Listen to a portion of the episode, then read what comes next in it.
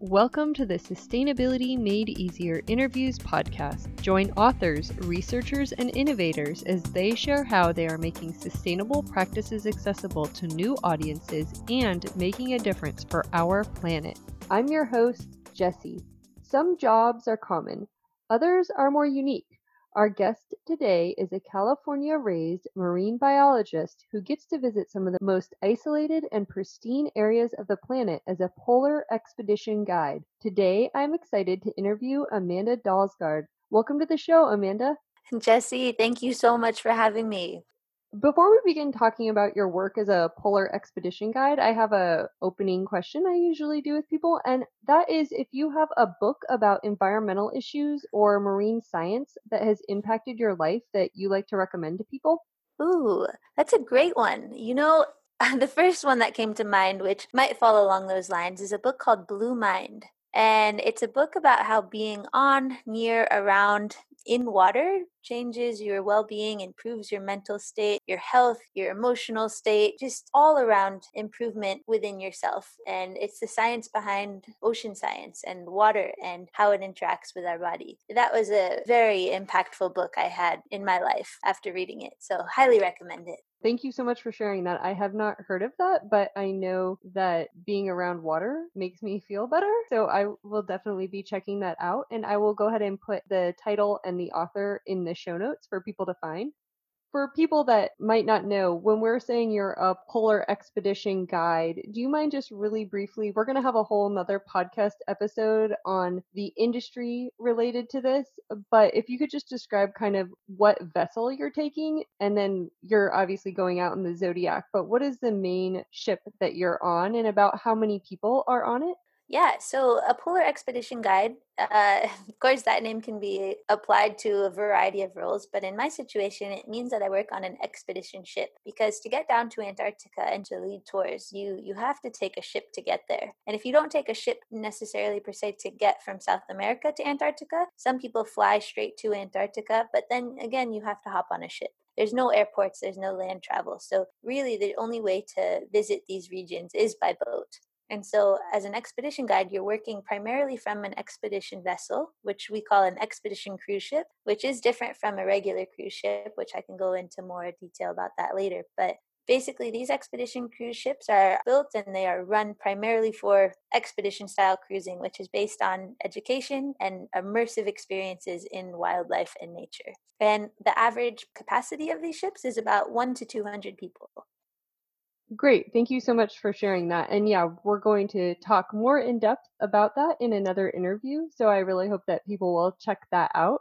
So, can you please tell us a little bit more about being a polar expedition guide and what that entails? Absolutely. So, like you mentioned, my title is Polar Expedition Guide. But as an expedition guide, you wear one of 10 to 15 hats in any given day. So, your job is to, yes, guide and bring people around to beautiful places around our planet. But as a guide, you are an interpreter. You're an interpreter of wildlife, of nature, of history, of the ocean, of everything that you are interacting with as a group. As a guide, you are an interpreter of these things to the people you're working with also, as an expedition guide, you have to be able to drive a boat. So, one of the means of transportation that we use once we are off our expedition ship is we get into smaller boats called zodiacs. And as a guide, you have to be able to drive these zodiacs through all sorts of conditions through brash ice, through rough waters, through swell, through wind. Of course, you do get beautiful days, but down and up in the polar regions, you, you never know what you're going to get. So, in the field, you're doing a lot of interpreting while driving boats. Sometimes you're guiding walks and telling people people about what we're seeing, whether it's a penguin colony, whether it's a sea lion rookery. It could be anything, any type of wildlife. Could be a shipwreck that has a crazy history of exploration. It's quite a large variety of things you're doing out in the field, as well as on the ship when you get back. So after a full day of excursions, you'll get back onto the ship and you will be either doing a lecture or we, what we call recaps of the day. So recaps are a variety of topics that can cover the things that we talked about or looked looked at or experienced during the day. And if you're doing a lecture, they can be a little bit longer, and lectures can be on any applicable topic that is related to the experiences that all the guests are having. Yeah, that's a lot of different things to have to manage in one day. I'm curious how long your season runs and how much time you spend on the expedition ship and if you leave it like if you get breaks or if you're pretty much on for the entire season and how long that season lasts. The seasons run from the last weekend in October through end of March. That's Antarctica. And in the polar regions, they start in May and they go through September. So you have a whole different range of guides and guiding styles. So, as independent contractors, you can have a regular job and work in the polar regions for one or two trips a year, and it can kind of be a side gig. Or you have guides like myself, my partner, a lot of my close friends, we guide pretty much full time. So, I just got finished with a five month season in Antarctica. It was pretty incredible, and I loved it. It was my first full season down there, and you get to really see the changes that happen from beginning to end. And it's so variable and dynamic dynamic the ecosystems the environments down there so that was that was pretty cool. I was lucky enough to be able to go back and forth a couple times like i came home for christmas for a couple weeks and then i went back down and then i finished up the season after one more short trip in south america and then i came back down to the antarctic region. So it varies and it's pretty much dynamic as to what you want it to be. So you can form your schedule full out working five months straight or you can take breaks. It's up to you that's good to hear so that you maybe can avoid burnout by adjusting to your own personal needs. Exactly, exactly. So, Amanda, since you are not full time doing this because it's seasonal, do you have anything in particular that you are up to in the off season that you'd like to tell us about? Yeah, so recently I have been working on launching a nonprofit called Ocean Youth Academy, in which I will be bringing ocean science to classrooms and potentially virtually with this whole COVID 19 situation. So I'm really excited about that. If our listeners wanted to find out more about that, is it available yet? Yeah, oceanyouthacademy.org. It is the website is being built as we speak. So, very soon within the next few weeks we'll have social media accounts going and website rolling. So, stay tuned for more, but Ocean Youth Academy will be the name to find more information about it. That sounds great. So, when I was asking my kids, what would you like to know if you were going to find out information from a polar expedition guide? They wanted to know how long does it take you to get prepped for the season?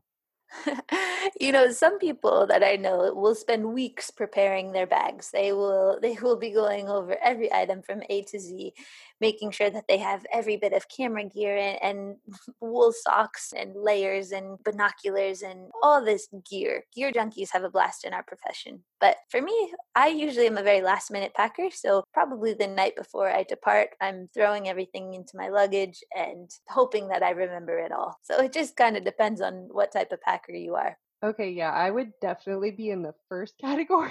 There's no way that I would be like, yeah, I think I'm gonna survive for several months down in Antarctica just tonight. I, yeah, that's crazy. That's awesome.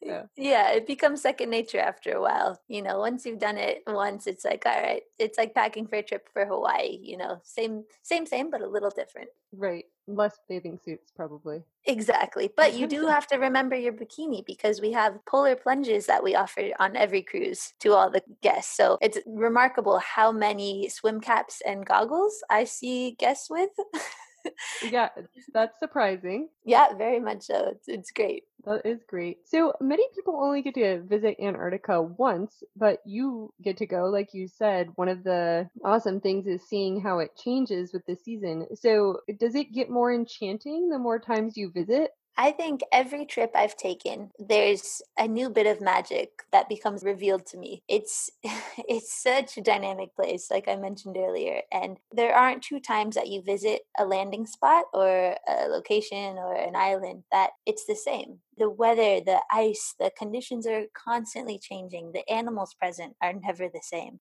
especially throughout a season and then throughout different years. Absolutely. It's constantly changing. So it always feels like it's a new experience. And then, not even to mention the guests that we have on board, that changes the whole experience as well.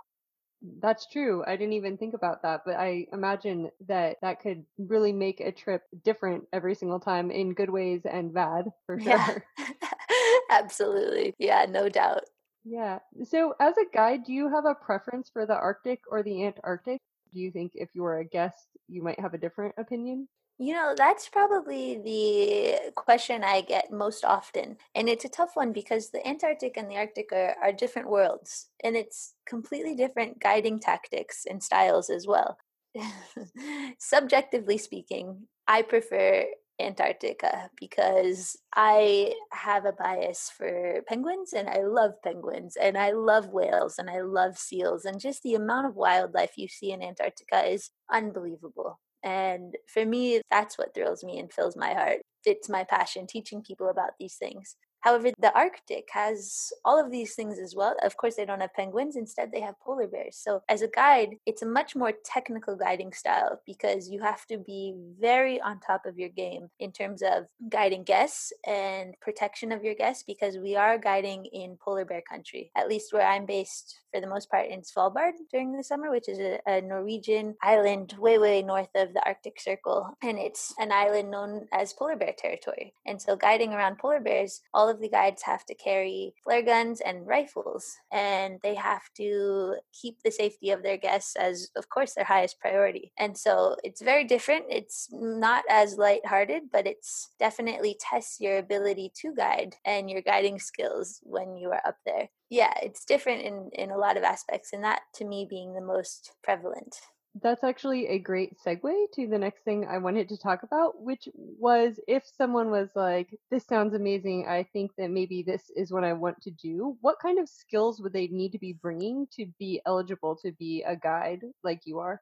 That's a great question. So, wilderness medicine, having some type of wilderness first aid or wilderness first responder certification is a, a great start, kind of getting you in the field of any guiding role. That's kind of a primary necessity. Also, being able to drive a boat, a small craft, and having a license for that that's in my industry like top three necessities that you need. You need to have some sort of applicable thing to bring to the table. So you don't want to show up to a dinner party empty handed you don't want to have a group of 10 guests in your zodiac and have nothing to talk about. So being able to have a background in uh, a relatable science or history or something applicable to either region is definitely a, a plus. So for me it's marine biology but you can be a historian or you could be ornithologist or a glaciologist or a, a geologist or the list goes on, but something that you can bring and teach about and apply it to what we're seeing. And also having experience in the field, you do see some people that come with PhD backgrounds that have been in academia their whole life and then turn that academic background into guiding. You also see people who have come from outdoor education and has just upped their game from being an outdoor Eddie to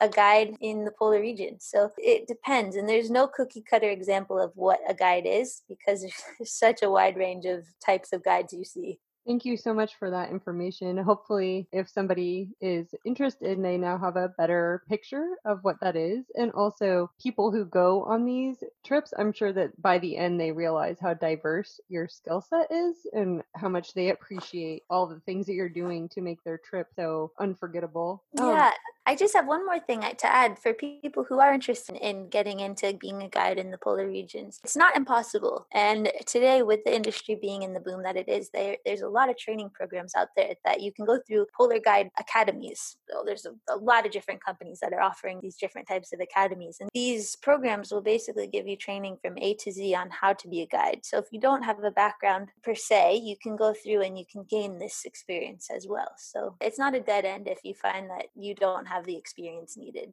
Thank you for sharing that. I think that is really good to know. I would not have thought that that was a training program that people could sign up for, but that's yeah. really good. So yeah, it's pretty cool. Yeah. So I want to just let our listeners know that if you'd like to see some amazing pictures taken by Amanda from her trips to the polar regions, you can follow her on Instagram. Her account name is Amanimals, A M A N I M A L S.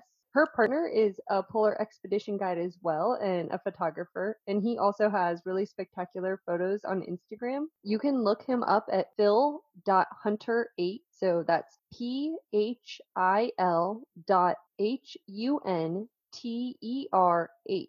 And if listeners wanted to find out more about going on a polar expedition, where would you suggest they look?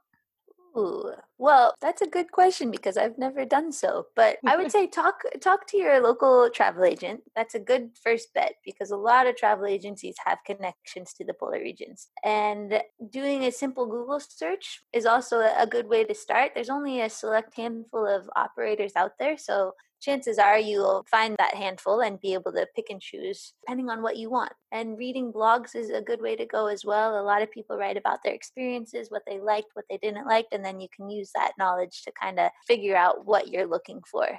Great. And I want to thank you for being here and sharing this amazing perspective on polar travel. Like, polar travel is unique, and then you're even like a smaller subset of that. So, that's so cool that we were able to talk about this. And before we end our talk, I have a few wrap up questions that I do with all of my guests. And no worries if nothing comes to mind. They're not necessarily related to anything that we've been talking about previously, but do you have an environmentally friendly living tip that you wish more people did that you want to let them know about?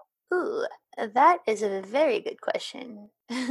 I feel like any environmentally friendly living tip I have is not something that's original. Yeah, that's um, fine. It's always good to get reminders. Okay, of course, I always keep uh, reusable bags in my purse. Plastic bags are a no go, along with my metal straws in my purse so that they are always at hand for when I need them. Yeah, I think off the top of my mind, those are the two that I do daily. Great. Thank you for sharing them. Yeah, those are great tips and they are good reminders. And the way you suggested just carrying them in your purse to make them available is a really good tip as well. Just that by having them accessible, you're way more likely to use them than if they're like packed away at home somewhere. Absolutely. Yeah, that's always the number one problem. You forget them. So, yeah, keeping them accessible is huge. Yeah, thank you. And do you have a favorite board game or one that you find yourself playing often? Oh, yeah, except it's minus the board. It's a game called Bananagrams and it's a bunch of Scrabble pieces that come in a little banana shaped pouch. And it's kind of like Scrabble, but way less rules and way more fun. I've seen that before. The banana pouch is something yeah. that I can picture. I haven't played it before though, but I will try to check it out. It's a blast. It's a, I think it's way more dynamic, way more fast paced and exciting and good for the the younger generation or older generation. Honestly, my mom loves it. So, yeah, good for anybody. That's great. Thank you, Amanda. Thank you so much for taking your time to speak with us today. I really appreciate it. Jesse, it was my pleasure. Thank you so much for having me on your show.